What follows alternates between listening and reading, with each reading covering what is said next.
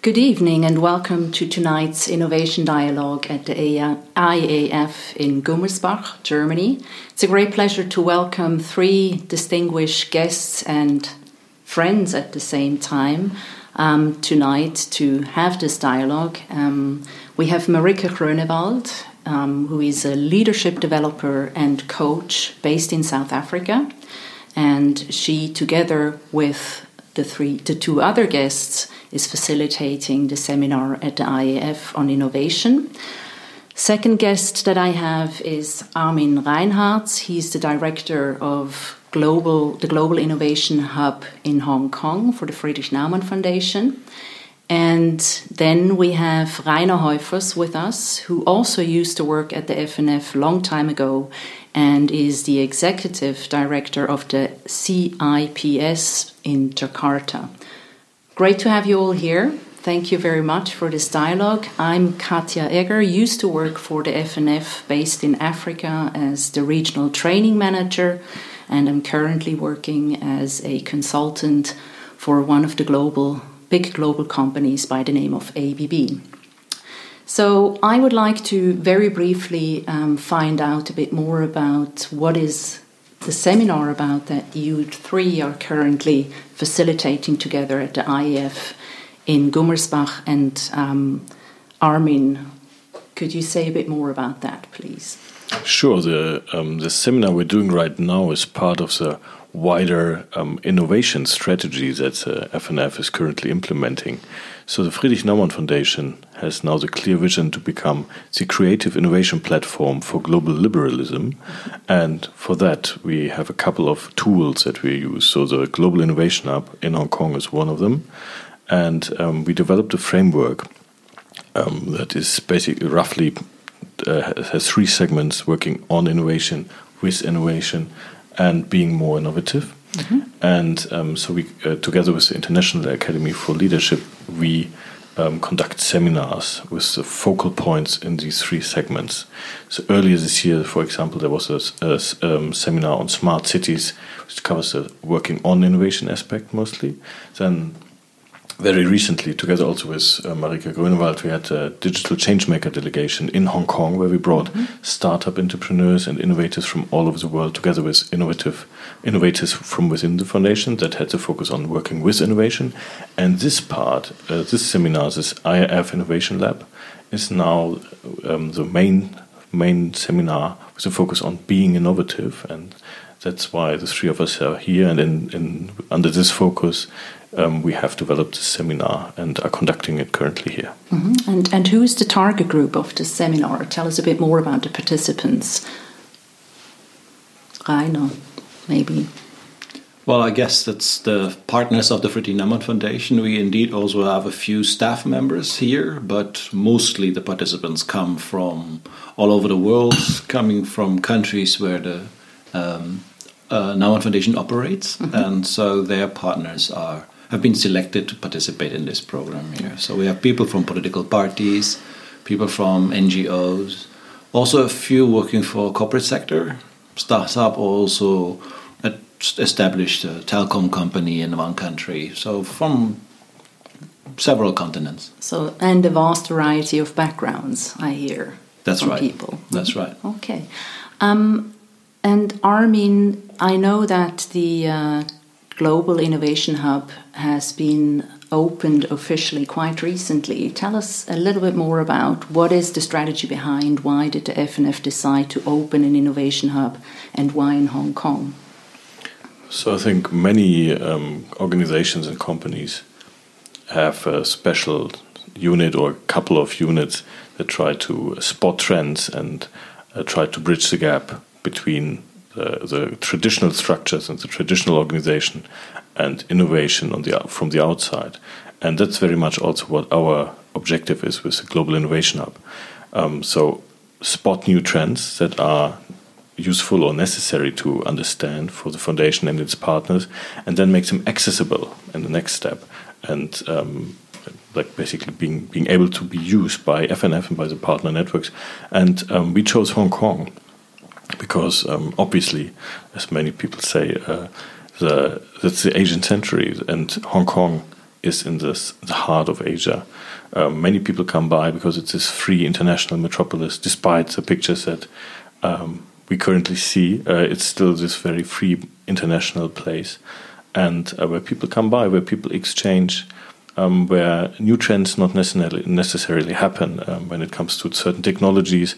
And uh, for example, smart cities, I would say Korea is way more advanced when it comes to cryptocurrency. Maybe you find more things in Singapore, etc. But uh, everybody comes by Hong Kong, and um, so for us, it's a perfect place to spot these trends and engage in the dialogue. Okay, so the focus area and the area of expertise in your case is innovation and technology, technological trends. I think there's a strong focus on technological trends, especially because the foundation, as such, is at the intersection of politics, society, and um, we try to translate and, and bridge this gap that I mm-hmm. mentioned earlier. And um, very often technology is, is a driver, so to say. So when we talk for, about artificial intelligence, for example, then it has major implications um, policy-wise. And when, it, when we talk about civil rights, very often from a liberal perspective, we see what face recognition technology can how it can be used to to harm civil rights. On the other side, there's also like a lot of upsides, um, but it's also it's it's more. It's also about the use of technology to to improve systems. And there, um, Hong Kong is also very close to Taiwan, which I would consider the most advanced place when it comes for digital democracy. Um, and so, like how democracy and liberals can get um, get get the upper hand, so to say, again when using innovation for, for developing ourselves. I think that's that's also something we're looking, and it's not just technology to make that clear, mm-hmm. um, because I think many um, a, a, big part of innovation, especially translating innovation in organizations, is not so much about technology. It's a lot about leadership. I think where, where mm-hmm. Marika's part comes comes in, and also about structures and processes, where Rainer is. Um, uh, having having uh, sessions in our seminar here that where technology can play a supporting role, but it's it's you can have all the tech that you that, that is out there and the newest gadgets, and you are not one bit more innovative than than you were before. So I think to make that clear is, is also one of the main focal, focal points I would say in this seminar. Okay. Looking at my other colleagues, whether they would agree, I see nodding. Yeah. Yeah. So I would like to pick on this great diversity that you have and uh, re regarding your expertise on innovation and see what is it that you bring to the seminar. And maybe I start with you, Marika, in your work as a leadership developer and coach working in the field of innovation. Tell us a bit more about that. Yeah, I've, i work with different types of organizations. So um, I'm based in Cape Town in South Africa. And um, in South Africa, my work is focused on working with a political party, the Democratic Alliance, um, with individual clients who are interested in pursuing innovation, mm-hmm. and also with startups. I mean, the city, Cape Town has a very vibrant startup scene. And then I'm lucky enough to work around the world with many of the foundation's partner organizations. So I have a particular interest in working with what I would call unusual organizations, think tanks, NGOs, parties, um, small teams facing constraints. Mm-hmm. Um, I love creating a space where they can figure out what it means for them to innovate mm-hmm. um, and where they can really face the challenges they face in a realistic way um, and move beyond just responding to the fads of the moment, but spot the trends, which is something that we've been speaking a lot about this um, at this seminar, um, in order to really innovate. Um, and then I think on an individual or a leadership level, and this obviously also translates into um, team interaction innovation, as Armin has also alluded to, falls flat if people are not innovative in themselves, mm-hmm. if they don't embody in themselves the behavior of innovators. Um, innovation then becomes, in a way, a copying exercise mm-hmm. of interesting gadgets um, or tech tools, which doesn't necessarily lead to sustainable change or support your strategic goals. Um, so I'm really interested in supporting people to observe the world differently, mm-hmm. to see gaps, challenges, opportunities, um, which they may not see at the outset, but to almost broaden their scope of the world. Mm-hmm. Um, and to help them build, I would say, conversational or linguistic skills mm-hmm.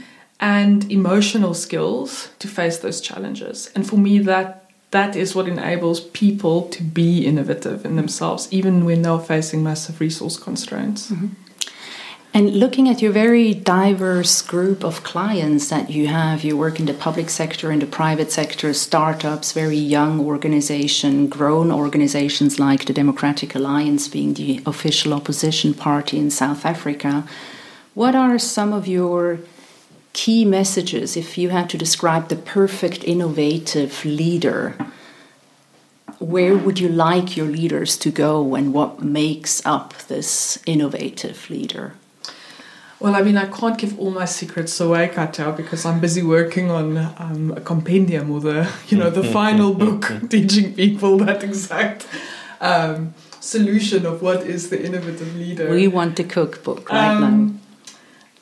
I think, I mean, as you were posing the question, my immediate gut response was that leaders who enable others to try and who themselves are seen trying and who, while they are not weak, embrace a willingness to fail. Mm-hmm. So, uh, and I, I, even hesitate to use this word failure. I think maybe uh, to be a learner mm-hmm. is a better word to use. So, an ability to say, I don't know everything. Mm-hmm. I'm also busy learning. I may have it wrong. I'm open to new suggestions. And if we don't get it right, I'll have the backbone to stand by the fact that I created this environment in which people can try. Mm-hmm. Um, for me, that is the the sign of a leader that enables not only innovation in themselves but for the people around them. Mm-hmm. Um, and then there are obvious other things like uh, surrounding yourself with people who are experts, who are also innovators, who are interested in things, people who read, people who have vast networks. Um, yeah, having the ability to have the right type of conversations with your team and people outside the organization, looking externally, and not becoming so inward looking that you try and only generate solutions in yourselves mm-hmm. without considering what happens mm-hmm. externally in the world. So having a view of the world. I think those are all things um, that makes for a great innovative le- leader. But uh, for me, when we speak of innovation, the core one is being willing to enter the arena. Okay. Um, and I heard a bit of, um, we were just talking about it during the seminar today too. Um, there is this one terminology that is being used by the IMD and, and um, Cisco of a hyper alert leader, which is I, what I hear from you to be aware about the trend, look around you, make use of the diversity that you have, and maximize on that too. Absolutely. Yeah. Um, Rainer, with you, I know that um, you your think tank has its fifth birthday, I believe. The fourth birthday, sorry. but congratulate you an additional year.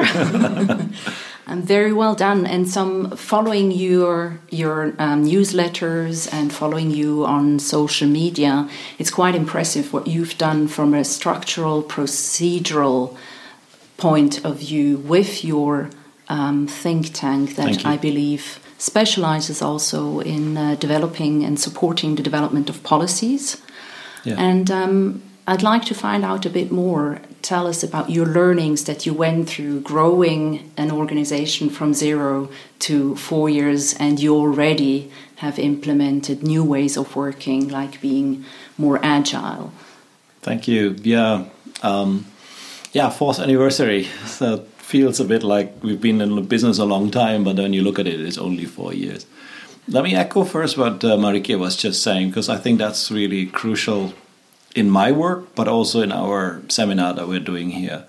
That um, you need to actually look beyond the facade. Everybody is so easy to say, I am innovative, at least I'm willing to be innovative. But then what does it actually mean? Um, what does it mean to make somebody innovative, to allow somebody to be innovative? You were, uh, Marika was just saying, you need to let people try, mm-hmm. and most more importantly, maybe you need to let people fail. Mm. And even that we had in a seminar um, where I discussed it with a few participants, and they were saying, well, failure is not an option. We have targets, we need to fulfill these targets. Failure is not an option. But then, obviously, there are degrees of failure, right? You can avoid failing as an organization, but you need to allow small failures that are not killing the organization. And that's now coming back to your question. that's why you need to watch yourself every day. Um, are we developing in the right direction? Mm-hmm.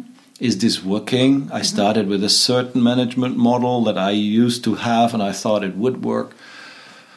But I came to the point where I realized this is not really taking us forward. Um, so you need to take time, adjust. You just called it a super alert or hyper alert mm-hmm. leader. I don't know whether I'm that, but I'm definitely somebody who would always analyze and see is this taking us where we should be mm-hmm. and um, yeah and so we lately have introduced a few new measures because i felt it didn't go in the right direction mm-hmm. Um, can you say a bit more about what the measures were that you were taking uh, sure um, we had uh,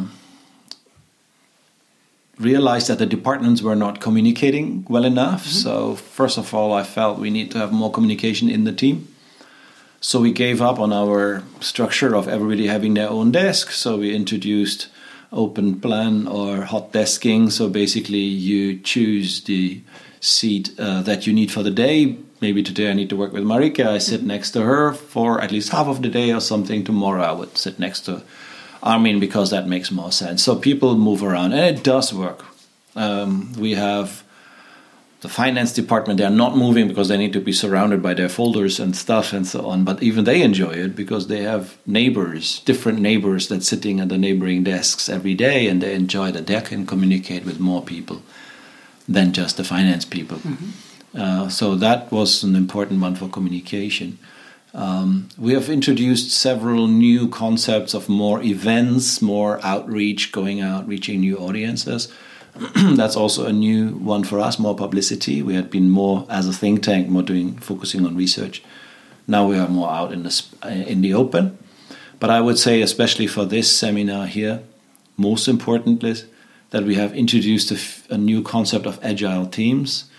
Um, we have not restructured in the sense that all our operations are not done in agile teams, but we have created agile teams in addition to the general job description of everybody. So the researcher is still a researcher, and the communications person still does communications. But on top of this, we have five agile teams now to reach strategic goals that we have set for the organization that we want to reach in a year or 2 mm-hmm. So uh, there's this terminology that comes to my mind moving away from telling and controlling towards targeting and tracking, um, which is key in yeah. an innovative environment.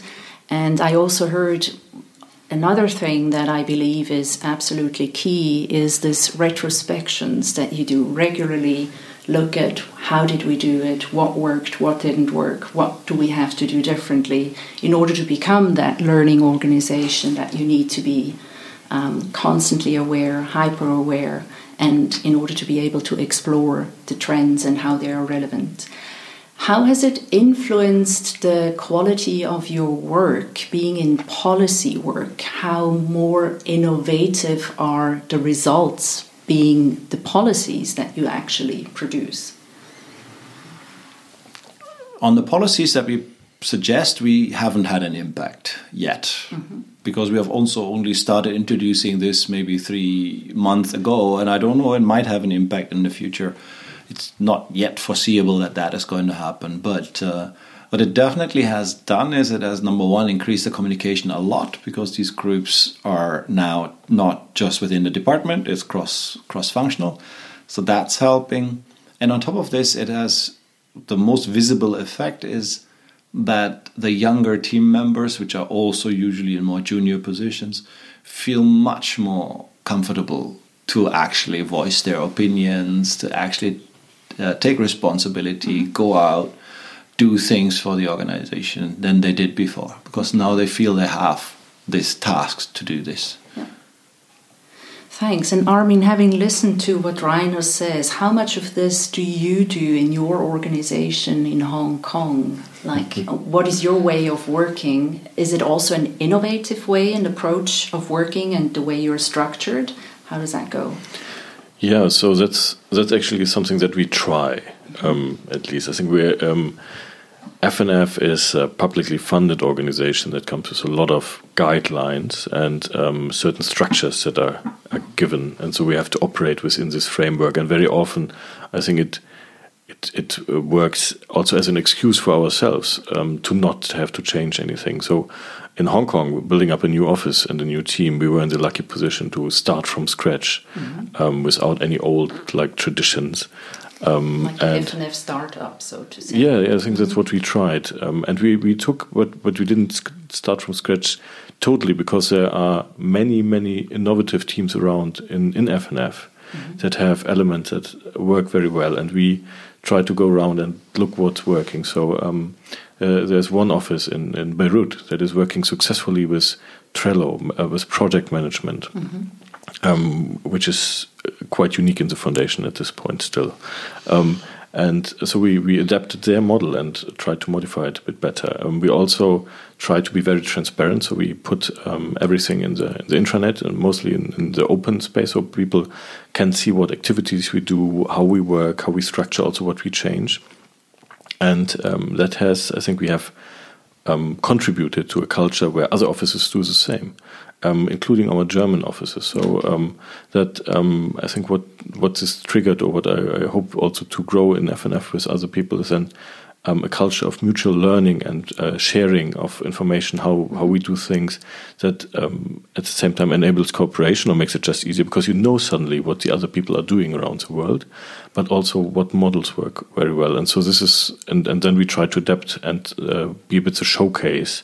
Um, so I have to say that's. Uh, it, it's not always easy. And I, I have to say, also from a management perspective, I find myself, especially when it's times are very stressful and where I feel like, oh, maybe I should do it like we always did. And um, then there's a bit of negotiation going on in, in myself, and I would say also with the team, also from from their traditions in in how to how we can make it new. And I think this. Um, the communication is really the key, I think, in this, in, in getting feedback from mm-hmm. the team, mm-hmm. um, but also getting feedback from the from our stakeholders, so to mm-hmm. say, other FNF offices, because we're the hub, we're connected, um, and um, trying to to build there. Actually, I would say even that maybe it started with Rainer, because Rainer was my first coach on management, project management and leadership in FNF when I just started. And um, there, there's a couple of things when it comes to, um, especially enabling uh, team members um, mm-hmm. to become their own leaders. And um, I think one thing that uh, stuck with me that Rainer uh, told me in that management seminar is that um, that that my task is to build a team that can work without me, so that I, am not necessary anymore. So mm-hmm. like building something like that. And like a um, self-organized, like a self-organized team, team yeah, team. Mm-hmm. exactly. And I think I'm uh, I've been trying like sometimes successful, sometimes less successful to to do this. Um, but I think that's that's something where I started building or taking things from, mm. and um, I think yeah, so like putting it together like that. And um, I would say that um, since I've been with FNF about six years, I saw a lot of change um, happening, and um, I think partly driven top down because there's support in the leadership for these. We have mentioned the, the vision. Mm-hmm. Um, there is a task to become more innovative. Um, and um, on from the bottom, uh, from in the, in the units on the ground that want to change things, that want to adapt to the changing conditions, and they have the ideas how to do so. And um, yeah, I think so. That's uh, mm-hmm. that's that's what we what we try to mirror there. Okay, so you're saying that your one of your goals would really be also to have an impact on the rest of the FNF um, with regards to innovation. And the FNF, I think, from my own perspective, it, it, it's one of the key things that they do really well is the communication, communicating what they do around the world, um, external uh, communication, particularly. Has how did you how do you internally communicate maybe give us a few examples what are there things that you do differently so that you are more visible within the scene or new tools or approaches in communication talking about internal communication yes so. within the fnf so that you're being seen um, that you share your success stories mm. your failures to yeah, that's. Uh, I think we, we, try a couple of different things. Um, uh, one thing that um, I try to take up in, in the Innovation Hub is actually naming and faming. Okay. So that we have um, that we show the actually innovative projects mm -hmm. that are out there um, that sometimes we ourselves don't know about. Um, so um, I kind of rather coincidentally le uh, learned about um, our startup work in Zimbabwe, mm -hmm. which I think if you know a bit about Zimbabwe, it's amazing. That's that's not Israel, it's not Silicon Valley, but, mm -hmm. and there are startups changing the society with the support of the local FNF office, and showing these approaches and um, giving them the support also internally uh, by showcasing the great work that they're doing. Um, that is that is one way on how we try to communicate success stories and how to communicate how, how innovation can be. Um, I think this what I mentioned is very open mm -hmm. culture. I think we um, we're working now with a Confluence-based intranet, and um, I think that was a huge. I would say there's technology really helped, yeah. going beyond email, um, and um, I think um, at the beginning it was very difficult for many offices who like we worked email based since I don't know like probably the last 30 years and people many people felt it's, it's just the way that we do things um, and why should I use the intranet? And I think that's a that's a valid question in light of a new technology. Does it add value or not? Mm -hmm. If it doesn't add value, if it just steals my time, then I should not use it. Mm -hmm. And many colleagues felt like that, and I think um, it's now starting to change because we show that it's a, as a communication tool where people can link up. Where we're trying to build a innovation community within FNF where people can crowdsource their questions. Mm -hmm. So if you have a question, if you need um, if you if it's about like a new topic that you need to work on, or if it's about a new methodology, then you just put it out there and tag some people and use the wisdom of the crowd within FNF, and you get results much much faster than you would if you go up the chain. So these kind of tools, um, but um, yeah, I think, uh, and then these the, like the last point on internal communication, and then I'll stop. But I think this is really the crucial part also. Um, is traditional tools like the IAF, like the International Academy for Leadership. These seminars now are so important to actually still meet each other, uh, talk, and get to know what the other person is doing. That and you can't do that in a Zoom or in a Skype call in thirty minutes. Mm -hmm. um, that you really need to see each other and learn together. I think that's uh, that's a, a crucial tool. Okay. And you've mentioned um, that your uh, goal would be that you've learned from Rainer to in the end have a team that is capable of self organizing so that in the end actually no more manager is needed. Marika, I'd be really interested to hear from you. Where, how do you, what do you do in coaching and leadership development to get the innovative leaders um, to the point where they are actually capable of getting their team ready for innovation and being out there producing close and maybe even collaborating or co creating with the client?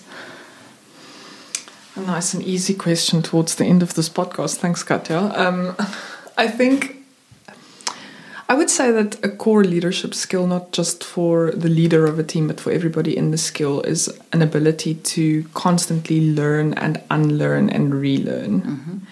In a almost unprecedented way. It's um, every day you have to respond to the breakdowns that you face in your life. And um, when I use the term breakdown when I work with team, I mean an interruption in flow whether it is a good one or a bad one. I think the really successful teams and leaders are the people who are able to rapidly respond to breakdowns mm-hmm. because they've learned how to be learners. Mm-hmm. So they can constantly unlearn or relearn.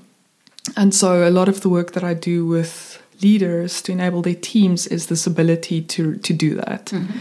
Um, to support the people in their team to spot the breakdowns, to notice that it is one, mm-hmm and to find ways, different ways, useful ways, um, ways that lead to uh, the fulfilling of their goals or their strategy to respond to the breakdown. Mm-hmm. Um, and then I suppose not to be phased by it to such an extent emotionally that you get stuck. And that really speaks to what was formerly called, and some people still call it this, soft skills, mm-hmm.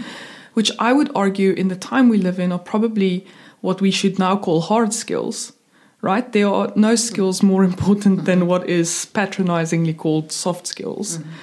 Um, so I spend a lot of time with leaders to figure out ways to develop the type of characteristics, behaviors that they think will enable their team to deal with these breakdowns, because the breakdowns seems to be a universal feature of all teams. Mm-hmm. Um, things like grit, resilience, um, perseverance, getting back up, trying again, iterating. Um, and we work both on an emotional, resilient way and on a method way. So um, I'm very interested in working with things like design thinking, mm-hmm. um, user experience type methods, mm-hmm. because it teaches people to test, to empathize, to try again, mm-hmm. to iterate. Um, so I think those are fascinating methodologies that entrench a certain useful behavior mm-hmm. um, and and almost teaches you a behavioral pattern without saying that you're working on that soft skill. Mm-hmm.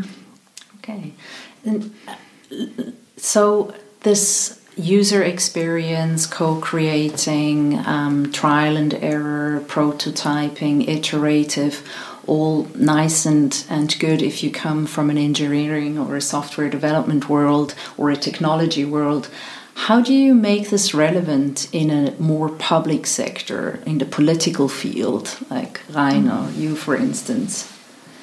That people actually buy into it and see a benefit um, not the benefit for the client, realize I am working for a client, first of all, and secondly, also the benefit for you as an organization and in your team. These were discussions that we had today in the seminar, actually, mm -hmm. because uh, uh, coming from what marika just said, we need to maybe add one more characteristic of a good leader besides grit perseverance, you need humility. You need to be able to understand that if you want to be in the front all the time, you're not going to build a team that runs on its own, and you're not going to see actually what your customers really want. Because the problem for us who work in the area of ideology, political messages, uh, trying to convince people of certain content, but not just selling a product. Um, we have an extra challenge that um, it's harder for us to define what's the benefit for our customer, for our audiences. And so many would resort back and think, well, it's just a better policy solution. So um, I'm going to repeat my message often enough, and I hope that people will buy it at the end of the day. I'm selling you as the expert. Uh, yeah, exactly. Mm-hmm. So you are selling the features of all of this, but you're not really getting to the benefits. Mm-hmm. And uh, so, indeed, what you already mentioned user experience, you need to make sure that you actually have that humility to understand that your language isn't the language that your audience speaks, mm-hmm. unless you really just want to talk within your echo chamber. Mm-hmm. You need to find people who actually speak the language of your audience and then find out what they want. That requires a certain element of humility. You mm-hmm. need to be able to listen. Mm-hmm. You need to be able to hold back, not talk, but listen and organize this. As a manager, you have to organize that. You find the resources for that. So, how do you make the people up to speed with that? Your your team, for instance, what are measures that you took for people to? Within the team, we have um, we have monthly trainings. We need to uh, learn how to do this. We need to learn how to write. We need to learn how to listen. We have focus group discussions with various people. Mm-hmm. We we would analyze news together. We do media monitoring every day, so we need to analyze what's what's the discussion at the moment. And when we, for example, in a think tank, when we design our research, mm-hmm. one of the first steps is what we call a defense, mm-hmm. an internal defense. So somebody would have to argue why they would address a certain research topic in the way they do. And the jury, it's not really a jury, but the colleagues who would participate in this and would give feedback are also those from communications who would then say, the way you argue this, I will not be able to sell to the press the press won't be interested in this kind of argument. Mm-hmm. Can you do it in a different way so that people will actually find this interesting? So you have it tested by your own internal people. That's right. When do you engage directly with your clients who will be the recipients of the policy? Do you go out and have this journalistic like observation exercises that you do or get the people in what would you say if this was the policy the people I mean the people Yeah. who are the recipients in the end. Well, with the media, we really cultivate the relationship. Uh, mm-hmm. But our more important audience, obviously, is the regulators, is the policymakers, is the parliamentarians, and that is, of course, tough. This is difficult. These people are very busy. It's very hard to find the time. Mm-hmm. but you would uh, try. You would just go. You'd meet their staffer. You would prepare this. You would have conversations with them. You need to seek their uh, attention and and bring up the argument. And sometimes you get the answer that they say, "No, that's not a topic I'm interested in. I'm not dealing with this." Or they would say, um, "No, we are not looking at it from this perspective, but from a different." If I can, I could just give you an example. Yes, please. So one of the topics that we're working on is alcohol prohibition. So we're trying to fight the alcohol prohibition efforts that are brought forward by certain Islamist parties in, in Indonesia. so we are arguing against this. And um, we have our angle on public health. We would argue that this pushes people to drink uh, unrecorded alcohol, which can be very dangerous. We discussed this with members of parliament, and they were saying we can't do this. We can't fight it on this uh, notion. Rather, what we do is that the government should not focus on fighting proper and recorded alcohol. The fight of the of the government should be against the unrecorded alcohol. That's mm-hmm. as a parliamentarian I can fight. Mm-hmm. So we changed our strategy because we need the parliamentarians to be on our side. So we actually took their argument and, or rather, took their strategy and added the arguments so that we are the one giving them the ammunition when they are fighting this in parliament. So we're trying to see what works politically, and here you need to listen to the parliamentarians if you can. Thank you. Armin, you were mentioning before that um, yes, there is a lot of innovation going on in Singapore, in different places um, in Asia. However, it always somehow comes together in Hong Kong, and Hong Kong is particularly known, obviously, uh, thanks to its uh, banking and insurance industry that it has for fintech innovation and there i guess the two technologies that we're looking at is blockchain and um, artificial um, reality uh, sorry artificial intelligence and augmented reality mm. um, how do these technologies influence your work or how are they if at all important to your work and what do you make of it i think um, we look at it from a very liberal perspective, um, and I think liberals have um, um, a perspective on progress and technology, which is there are great opportunities and risks, and we want to find the good way in between of them. So, looking at blockchain, for example, where you're right, like that's a big topic in in, in Hong Kong, and, and nobody really understands how it could. At least, I think very common is that people struggle to understand what does that mean for my area of expertise how is it relevant to me yeah. what can i make of it exactly i think there's a problem in companies in mm -hmm. big companies and it's even worse if you look in, in, the political field where in the political scene a lot of people maybe have heard the word but have no clue what it's what it can be about and the pace is very fast so lo looking at blockchain specifically china is um, probably releasing uh, their own crypto renminbi like so, mm -hmm. like basically basing their, their like creating their own cryptocurrency. Mm -hmm. and and uh, unlike uh, Venezuela where it was more like a I think considered like a joke that didn't really work out or more like a failed attempt uh, China is very serious about it. And um, this is going to happen probably within the next two years. And from a policymaker perspective or from a politician perspective what that would mean is if you have your own centralized cryptocurrency is that um, um, you know who owns what at any time, and you can freeze it or take it with a push of a button in your central bank, like instantly. You don't need any kind of order to do that. Um, it also means that you have, um, if there are countries, especially um, um, that use renminbi as a significant part um, to conduct uh, in, in their economy, like 10, 20%, that a country like China could just press a button and freeze it if they're unhappy with the government control right now. And what we what we see in Hong Kong is very much China using every political um, tool that they have um, and also economic pressure. So that's something that is almost not discussed, but are, has potentially huge implications mm -hmm. on every economy um, and uh, especially on politicians. On the other side, uh, blockchain has um, huge advantages. Um, the um, FDP, for example, just um, uh, released a statement today that they want to um, fight climate change with a, a carbon um, trading scheme based on a crypto um, currency um, to that can handle this uh, whole uh, whole market segment. Um, so this is a like like a very positive um, tool or a positive use of this technology. And I think the same with artificial intelligence, um, with face recognition being massively uh, a problem for for uh, civil rights. At the, uh, at the other hand.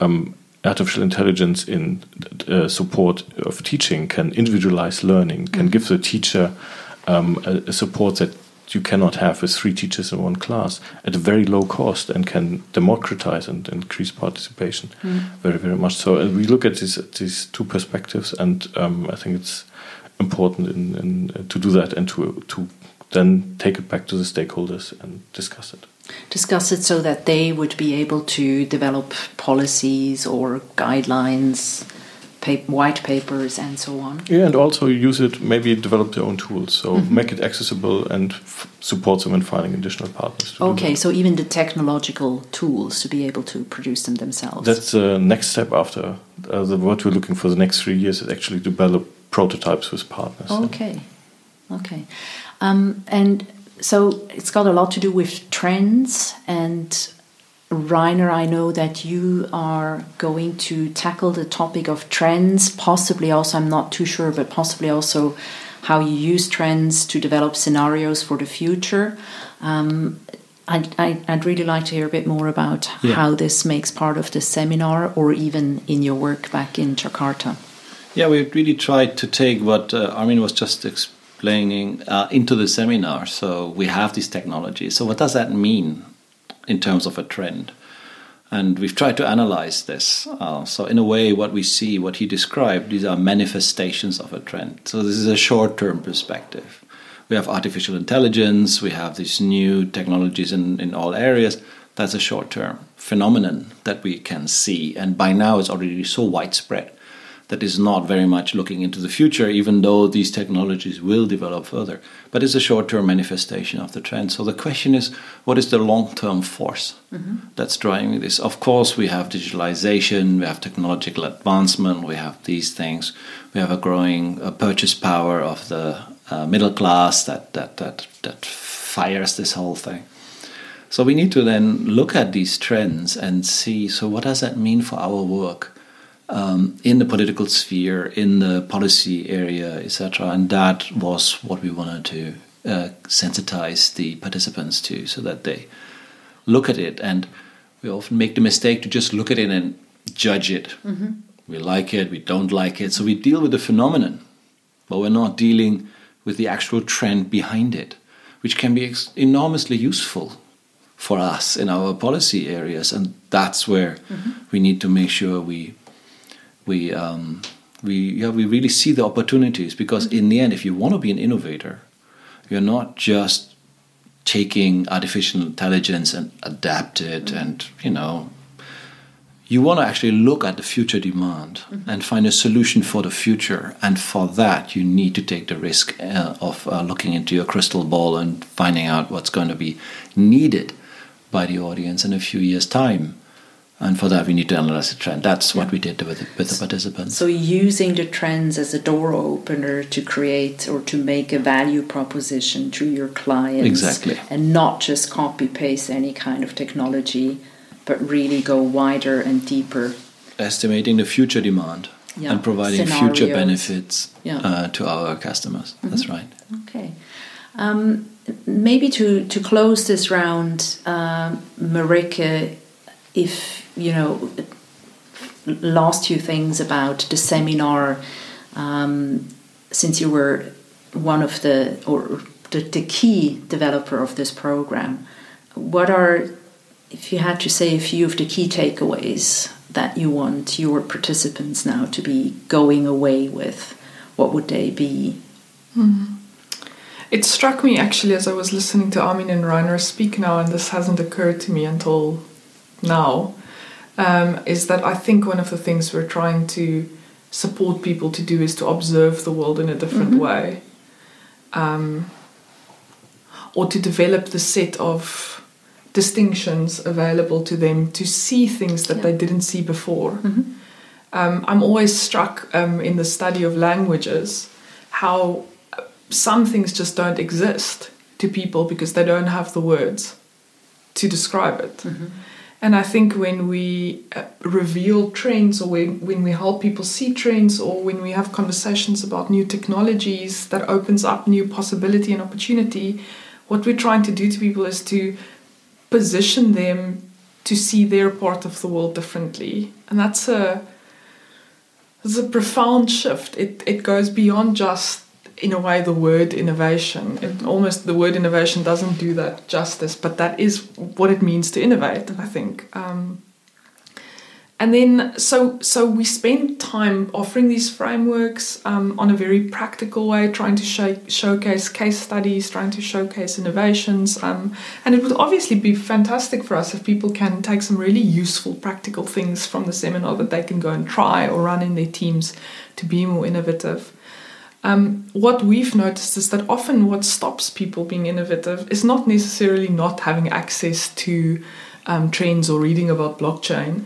but there's almost something in themselves standing in the way of them taking up these opportunities. Um, and so, one of the things we've spent some time on are discussions around these emotional mm-hmm. spaces mm-hmm. or moods um, that they sometimes unpack their bags in teams and in organizations uh, and they stop or they enable people to do things, to take up these distinctions, this way of observing the world. Um, so it's one thing to see the world differently, and another thing to be able to be differently now that you've seen that the world should be differently. Um, and I think from our perspective, it would be great if people can take both those things mm-hmm. home um, the being of being innovative, as Armin spoke about earlier, uh, and the practical tools, frameworks, gadgets, ideas, best practice also from one another. Just this great network that we're busy creating here um, to go and try things out. Um, and then lastly, I think we're trying to create an environment in Gummersbach, and this is what makes the IAF so special um, is a space for people to have some fun while discussing serious things. So it's not a serious seminar. We want people to laugh and try things out even when it feels a little bit uncomfortable. And I think practicing that skill enables you to do it back home and mm-hmm. enables you to create that environment for your team. So, from my own perspective, on a team and an individual level, it'd be great if people can take a bit of that courage to have fun while yeah. failing. Yeah because fun opens up also a space for being able to fail and to absolutely yeah. Okay.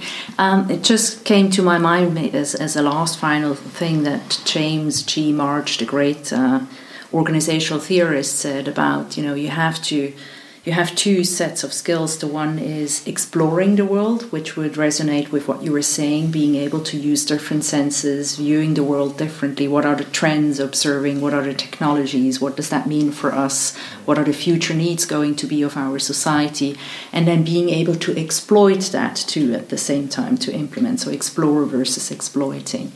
Um, yeah, so I would really like to thank you all for this tonight's um, late night fun night show on dialogue on innovation. Thank you and good night, Marika. Thank you, Rainer, and thank you, Armin. Thank you, thank Katja. You. Thank you, Katja.